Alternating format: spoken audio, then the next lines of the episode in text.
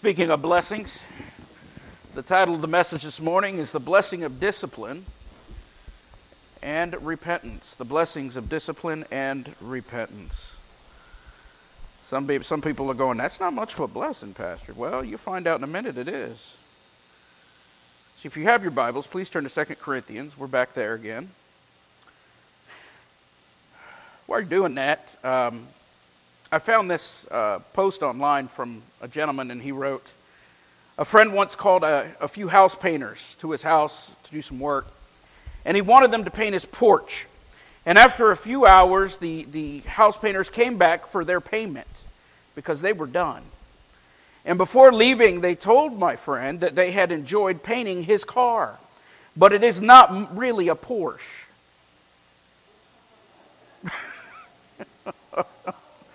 Some of y'all will get that on the way home, I guess. Oh. That's one of them dad jokes, I know. Or as I like to call them, one of those AW jokes. But, uh, all right. Today we're back in Second Corinthians. And we're in Second Corinthians chapter 7, verse 2. I'll be reading out of the New King James. And it says this Open your hearts to us we have wronged no one. We have corrupted no one. We have cheated no one. I do not say this to condemn, for I have said before that you are in our hearts, to die together and to live together. Great is my boldness of speech towards you. Great is my boasting on your behalf. I am filled with comfort. I am exceedingly joyful in all our tribulation. For indeed, when we come to Macedonia, our bodies had no rest, but we were troubled on every side. Outside were conflicts, inside were fears. Nevertheless, God, who comforts the downcast, comforted us by the coming of Titus. And not only by his coming, but also by the con- consolation with which he was comforted in you. When he told us of your earnest desire, your mourning, your zeal for me, so that I rejoiced even more. For even if I made you sorry with my letter, I do not regret it, though I did regret it, for I perceive that the same epistle made you sorry though only for a while. Now I rejoice not that you were made sorry, but that your sorrow led to repentance. For you were made sorry in a godly manner, that you might suffer loss from us in nothing. For godly sorrow produces repentance leading to salvation, not to be regretted. But the sorrow of the world, it produces death. For observe this very thing, that you sorrowed in a godly manner. What diligence it produced in you, what clearing of yourselves what indignation, what fear, what vehement desire, what zeal, what vindication. In all things you proved yourselves to be clear in this matter. Therefore, although I wrote to you, I did not do it for the sake of him who had done the wrong, nor for the sake of him who suffered wrong, but that our care for you in the sight of God might appear to you. Let's pray. Father, as we come to the Holy Scriptures. We ask that you would open our hearts and our minds. Lord, I ask that you would help me to speak boldly and with truth this morning. Lord, we ask that by your words we may be changed, that we may leave different than when we came. All of us, including myself, Lord. Make us new. And we thank you for it. In Jesus' name, amen. Today's life principle a true Christian is trained by God's discipline and renewed through repentance. A true Christian is trained by God's discipline and renewed through repentance. Well, the first question that you have to ask yourself is when you come to this scripture is are you trained by God's discipline? Well, let's look back at verse 2, and I'm going to read this out of a slightly different version. It's the Berean Standard Bible, and it reads this way Make room for us in your hearts. We have wronged no one. We have corrupted no one. We have exploited no one. I do not say this to condemn you. I have said before that you so occupy our hearts that we live and die together with you. Great is my confidence in you. Great is my pride in you. I am filled with encouragement. In all our troubles, my joy overflows. For when we arrived in Macedonia, our bodies had no rest, but we were pressed from every direction conflicts on the outside, fears within. But God, who comforts the downcast, comforted us by the arrival of Titus. And not only by his arrival, but also by the comfort he had received from you. He told us about your longing, your mourning, and your zeal for me, so that I rejoiced all the more. In this passage, Paul reminds the Corinthians of who he is by reminding them of his deeds and his character while he was among them and while he wrote the letters. You know, as the false teachers and the false prophets, they were still in their midst during this time, but and they were still stirring up trouble, but you know what happened? A lot of them repented. When it comes to being human, we find that we are innately human, aren't we? Meaning we're born in sin and we have a bent towards sin. That's called iniquity. Just because you're a Christian doesn't mean you don't have a sin nature. The sin nature is always something that we will be contending with and fight against as Christians. A lot of people will say, Well, I'm tired of fighting. Well, the Bible says, Do not grow weary in well doing. 1 Corinthians 9.25 says this, And everyone who competes for the prize is temperate in all things. Now they do it to obtain a perishable crown, but we for an imperishable crown. Therefore run thus, not with uncertainty. Thus I fight not as one who beats the air, but I discipline my body and bring it into subjection, lest when I preach to others, I myself should become disqualified. So, what does this mean? Well, number one, we find that in the Corinthian church, and even in the church today, that there are false teachers. And false teachers like to separate you from other things and from other good teachings in order that you run after them instead of after God. And how do they do it? Well, we find a lot of things that they did then, they do now. You ever heard the term, there's nothing new under heaven and earth? Same things. How do they do it? Well, as an example, they say things like, God's given me a special anointing or a special empowerment. You see, they want you to believe that they have something that you can't get from anyone else. The first seeds of doubt against a true teacher is planted right in those words. You can only get it from this person. If the person is the founding pastor or teacher, a popular teacher, as, as Paul was, Paul was the founding pastor, he was the founding teacher, and he was popular because of it. And what does the false prophet do? Well, the false prophet starts to say things that run the other guy into the ground. He may say, uh, for example, Paul was good for the time, but he doesn't have all the things that I do. He may say, God has pulled back his hand from brother so and so. He may also say things like, Look at the miracles around me. That, that other teacher doesn't have that, only I do. However, we find his so called miracles, they're, they're not real. They're either psychosomatic or they're demonic, one or the other, and possibly both. It's especially insidious because now he compounds the teachings with feelings. You see, it's a known fact that if I can make you feel good, you will trust me more and more. If I can make you feel good, you will put your trust in me and not in God.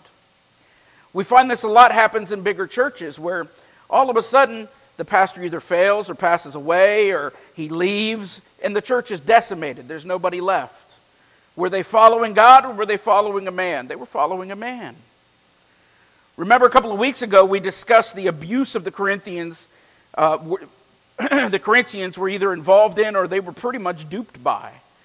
What's my point in going back to this? Well, there's such a thing as what's called spiritual and emotional manipulation and abuse, and we find that a lot in today's society. You see, it's not new, it was there in the beginning.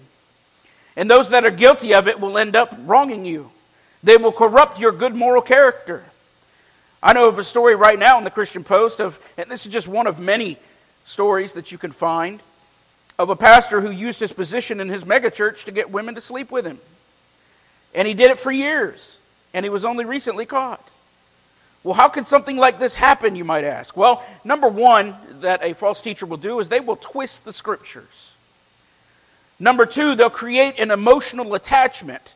And they do this by using empathy or sympathizing with the people in their hurts and their pain. And that is a good thing unless you're doing it a, for a bad reason. And number three, just by the fact of being a pastor, you're already in a position where people put their guard down. And so rather than realizing this as a as a pastor and, and wanting to help them, they realize this and they want to take advantage of them. I had a good pastor, or at least I thought, who was a Southern Baptist pastor. And when I took my first pastorate, he said to me, Joe, what you got to do is, are you ready for this? Make them think all your ideas are their ideas and stroke their ego so that, they, so that you'll have them eating out of the palm of your hand. Does that sound godly to you? That's not godly. That's the same tactics and techniques that false teachers employ. I was shocked, to say the least. I had another pastor call me and he said, Joe, what you got to do is, is hit your knees and stay there. And you know what? He was right. Got to hit your knees and stay there. There are people inside and outside the church universal, not this church necessarily, but the church universal, who use these techniques to get what they want out of you. The same techniques that the world is using, they will use against you. They will use against your good moral character. They will turn you away from proper teaching. But what does Paul say to the people who are emotionally caught up with these others, with those Christians who now run him into the ground? He says, Look at their end result and now look at me. He says, He has wronged no one, He has corrupted no one, and He has exploited no one. He's bold with it. And Paul can look at this church and tell them he's proud of them. He can look at the church and tell them that when, his, when he's in times of distress, he thinks of them and what God has done in them. And he feels joy when he thinks of them.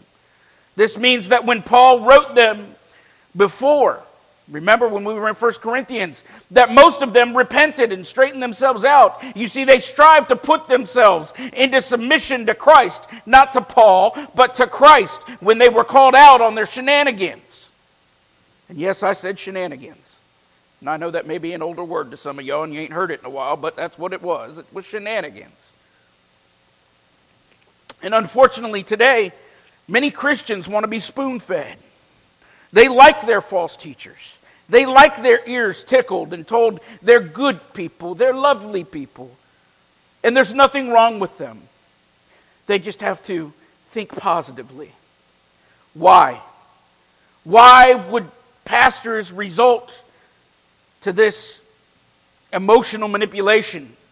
Why would they stoop that low? Well, I can tell you why. Because if they don't, some of these people will just go down to the church down the street and get their affirmations from that church, get their ears tickled from there. It isn't easy being disciplined by God and, and the ministers that God's placed above you. It isn't easy letting God discipline you from a minister. It's not. I have been there more times than I haven't. Okay, maybe that's a slight exaggeration. Then again, maybe not. but it's hard to endure discipline. Because nobody likes discipline. Think back when you were a child. I know for some of us that's hard, but that's okay. But think back when you were a child. When mama and daddy disciplined you, did it feel good at the time? No, but you were trained by it. You were done right by it. Hebrews 12 7 says, Endure suffering as discipline. God is treating you as sons. For what son is not disciplined by his father? If we go down to verse 11 in Hebrews 12, it says, No discipline seems enjoyable at the time, but painful. Later on, however, it yields a harvest of what? Righteousness and peace to those who have been trained by it. You see, people today don't know what discipline is. They really don't. We really the, the next generations have, have no idea. Why? Because their parents don't discipline their children. So, what makes you think that they are going to endure spiritual discipline from God? They won't. They'll just go down to the next church and get their ears tickled, and they'll be happy and fun there. Or they'll stop going whatsoever. Let me ask you a question. When was the last time God disciplined you? Has it been a while? Has God ever disciplined you? If not, then you're illegitimate. That's what the scripture says. According to that same passage we just read out of. If you've never been disciplined by God, then you aren't His. You never were. You're illegitimate. You're not a child of the Most High. Well, what does that mean? Well, it means it's time for you to repent and get right with God. That's what it means. It's time for you to get saved.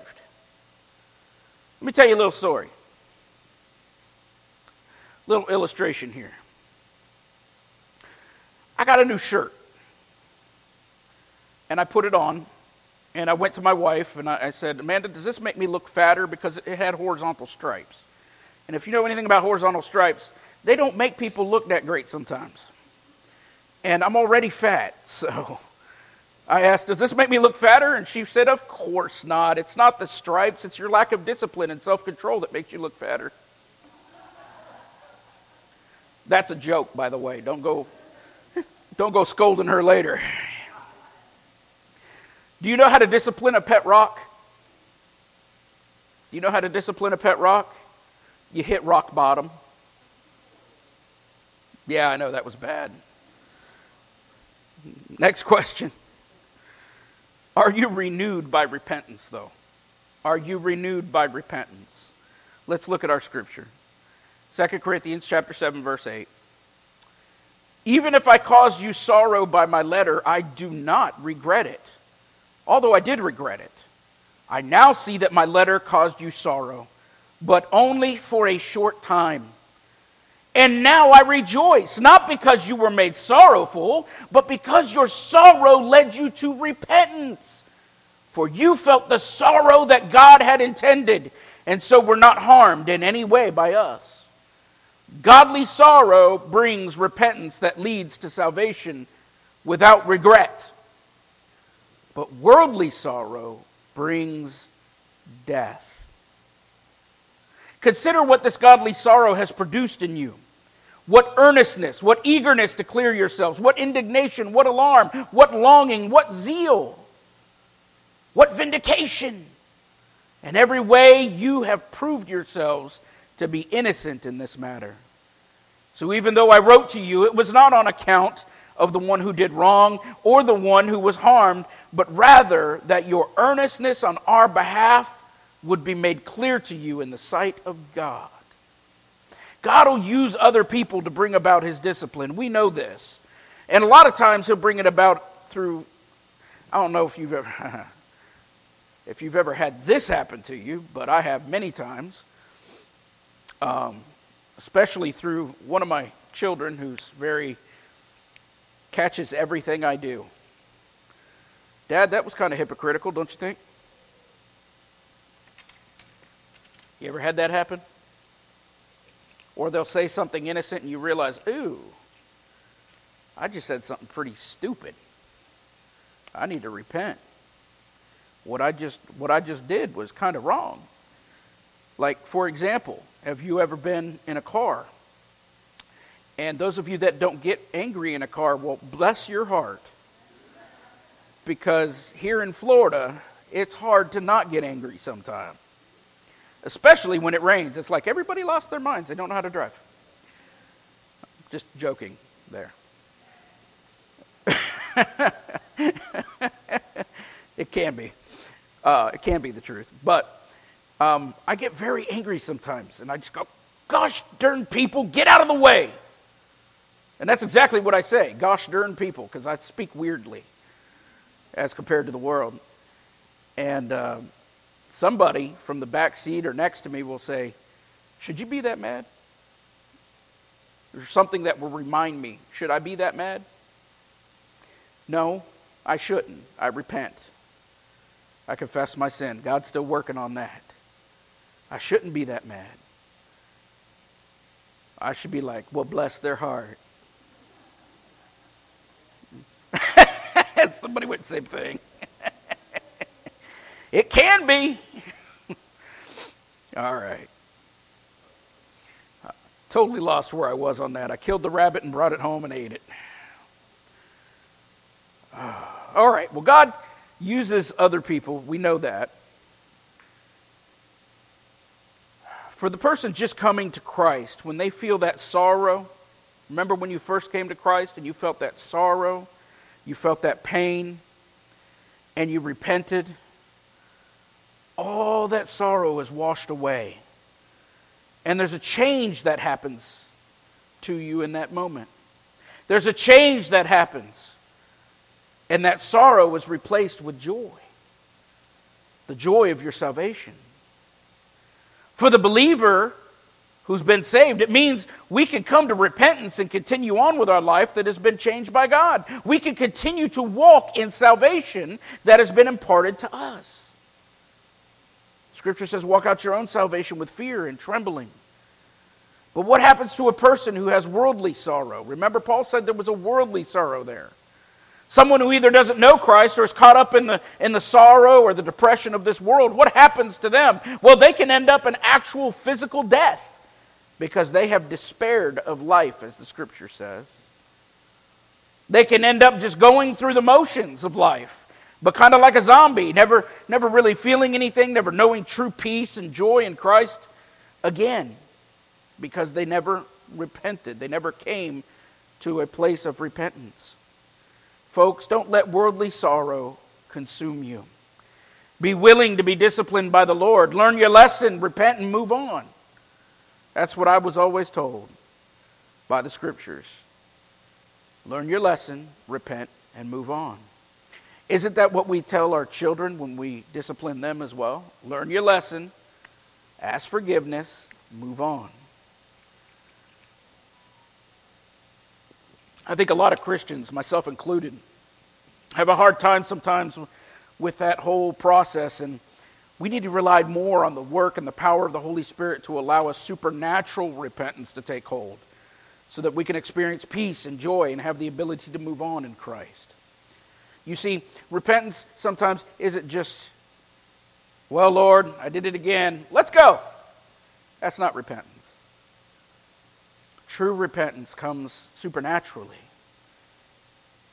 And some people will say, well, that's not supernatural. Well, yes, it is, because it comes from God. Lord, I know that I did wrong. Help me to never do it again. Now, I confess it, and we know that He forgives us. We receive it, and then we say, okay, Lord, let's walk on. Do you see the difference in attitude? There's a difference there. So, what are the benefits of godly sorrow? Well, did you know he gives us a list right here? Let's look at it. He says it produces earnestness.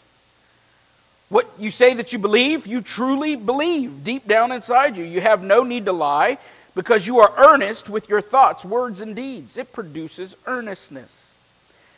True, true godly sorrow also produces a deep desire to keep your testimony clear to make sure what is said about you and even others is, is the truth in all of its ugly glory and beautiful goodness.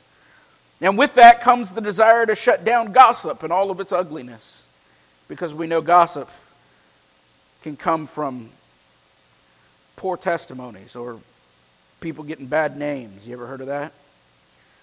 Godly indignation.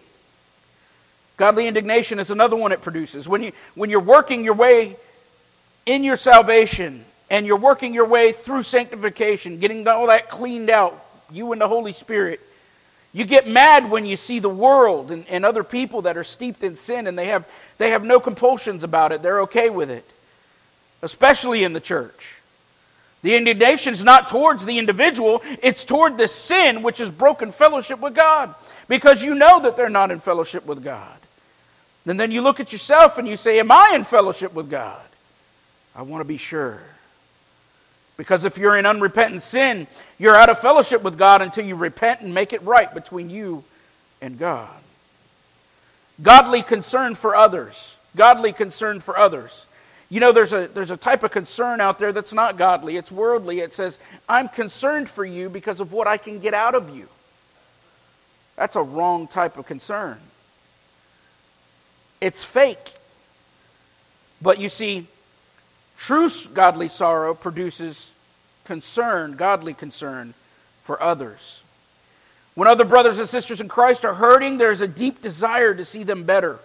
Not because of what you can get from them, but because you love them. Whether that, whether that getting better is physical, mental, spiritual, It's a concern to such an extent that whatever you can do for them, you want to do it without hesitation, without complaint, without compulsion. You want to. And it produces zeal in us. It produces zeal in us. Godly sorrow produces zeal in us. You ever heard the term zealot? Yeah, we all have. Well, that term's usually associated with negativity, but in this case, it's about zeal for God zeal for being in his presence, zeal for worshiping him, zeal for living correctly for him. It's zeal for the things of God, especially for the sharing of the gospel. You can't wait to share and see people taken care of because that's the ultimate way that they can be taken care of, and that is by salvation. But it also produces zeal to see them taken care of physically, mentally, and emotionally. When was the last time you reaped any of these godly benefits? When was the last time that through repentance, your earnestness, your clarity, your indignation, your concern for others, and zeal was renewed before God following true repentance of your sin? You see, godly sorrow produces those things. So if there's godly sorrow and I'm repentant, then those things should start to take hold again. And I should be walking hand in hand in fellowship with God. Folks, don't wait on repenting. When you sin, immediately repent. Scripture says, when you sin, immediately repent. Why? What if I forget? Just giving that blanket, Lord, forgive me of all my sins today. Well, that doesn't do anything for you because you've never thought about it. You've never said, God, I did this, this, and this. Help me to never do it again. All you've said is, God, forgive me. And you go out and you do the same thing again. Immediately repent before God, even if you got to do it under your breath. I can't tell you how many times I've had to do that growing up in Christ, how many times I still do it when I say something stupid. And I'm a man, so with ladies, you know I say something stupid, probably on a regular basis, especially to my wife, right? I got a chuckle out of that one. Some of y'all just kind of looking around. The men, especially. Just kidding. Don't wait on repentance. Ask for forgiveness immediately. And how do we know that we'll get forgiveness? How do we know that as Christians that we can get forgiveness for our sin? The scripture tells us that, but there's one scripture that is so poignant, so to the point. I'm going to share it with you. It's 1 John chapter 1 verse 9. 1 John chapter 1 verse 9 says if we confess our sins, he is faithful and just to forgive us our sins and to cleanse us from all unrighteousness. It doesn't say some unrighteousness, it says all unrighteousness. That cleansing is what we call sanctification. It means the cleaning up of yourself. It means no longer looking at that sin and just saying, Lord, forgive me all my sins, turn around and doing it. No, it means clean, cleansing. We no longer do it. Why? Because we love Jesus. Because he's changing us day by day, moment by moment. Are you having that experience today? That's the question you got to ask yourself as the ladies come to sing. Are you having that experience today? Are you being trained by discipline? Are you allowing repentance to change you day by day, Christians? Are you allowing that? In a moment here, we're going to stand and sing, and I'd like you to examine your hearts in that question. Are you being trained, and are you being cleansed through repentance, through the power of repentance that Christ has given us through his blood? Those of you that may not be a Christian, either by online or and I know we've got some watching live and we've got some that go back and I know that we've got people who listen to the podcast. Are you sure that you're sure that you're sure that once you leave this world, you're going to wake up in heaven? Because if you're not, you need to be sure. You need to get sure. You need to be where the scripture says. How do I get to heaven? Real simple. Believe in Jesus Christ as your personal Lord and Savior. Believe that He was born of a virgin. For three years, He did signs, wonders, and miracles. And then he went to a cross to pay your debt. Not his own because he didn't have any. He was sinless. He was perfect. He was the perfect sacrifice for your sin. But you see, he didn't stay dead. He rose again on the third day, proclaiming victory over death, hell, and the grave. And that's our joy. That's our hope right there. We can get excited about that. Can you? You see, you may say, well, preacher, I like what you're saying, but, you know, I believe there's many ways to heaven. Well, I got to tell you, you're wrong because Jesus said in John 14, 6, I am the way, the truth, and the life, and no one comes to the Father but by me. Not by a church, not by a religion, not by a church pew I donated 30 years ago. No one comes unto the Father but by Jesus Christ being their personal Lord and Savior. Period. That's it. Daddy's coattails ain't going to get you there. Only Jesus. If you don't know him and you're in this room, you can get to know him today. You can say, Lord, I have sinned. Please forgive me. Come into my heart. Be my master, Lord, and Savior. And folks, if that's too long, it's not what you say, but the intent of your heart. You could say, Jesus, help me. I turn it all over to you. And you'll be saved in that instant. In that instant. That's right. As we stand and sing the invitation hymn. If you'd like special prayer as well, I'm up here. I can pray with you. The Bible says, when one can put a thousand a flight, two can put ten thousand. If two or more agree touching anything, it will be given to them. So we can pray for you up here as well. And grab somebody near you if you don't want to come up here, and they can pray with you too. As long as they're a Christian, you got the promises of Scripture. Also, if you'd like to join this church by letter, statement, or baptism, you can do that at this time as well. Ladies, as we sing. Grab that hymnal and turn to page 288.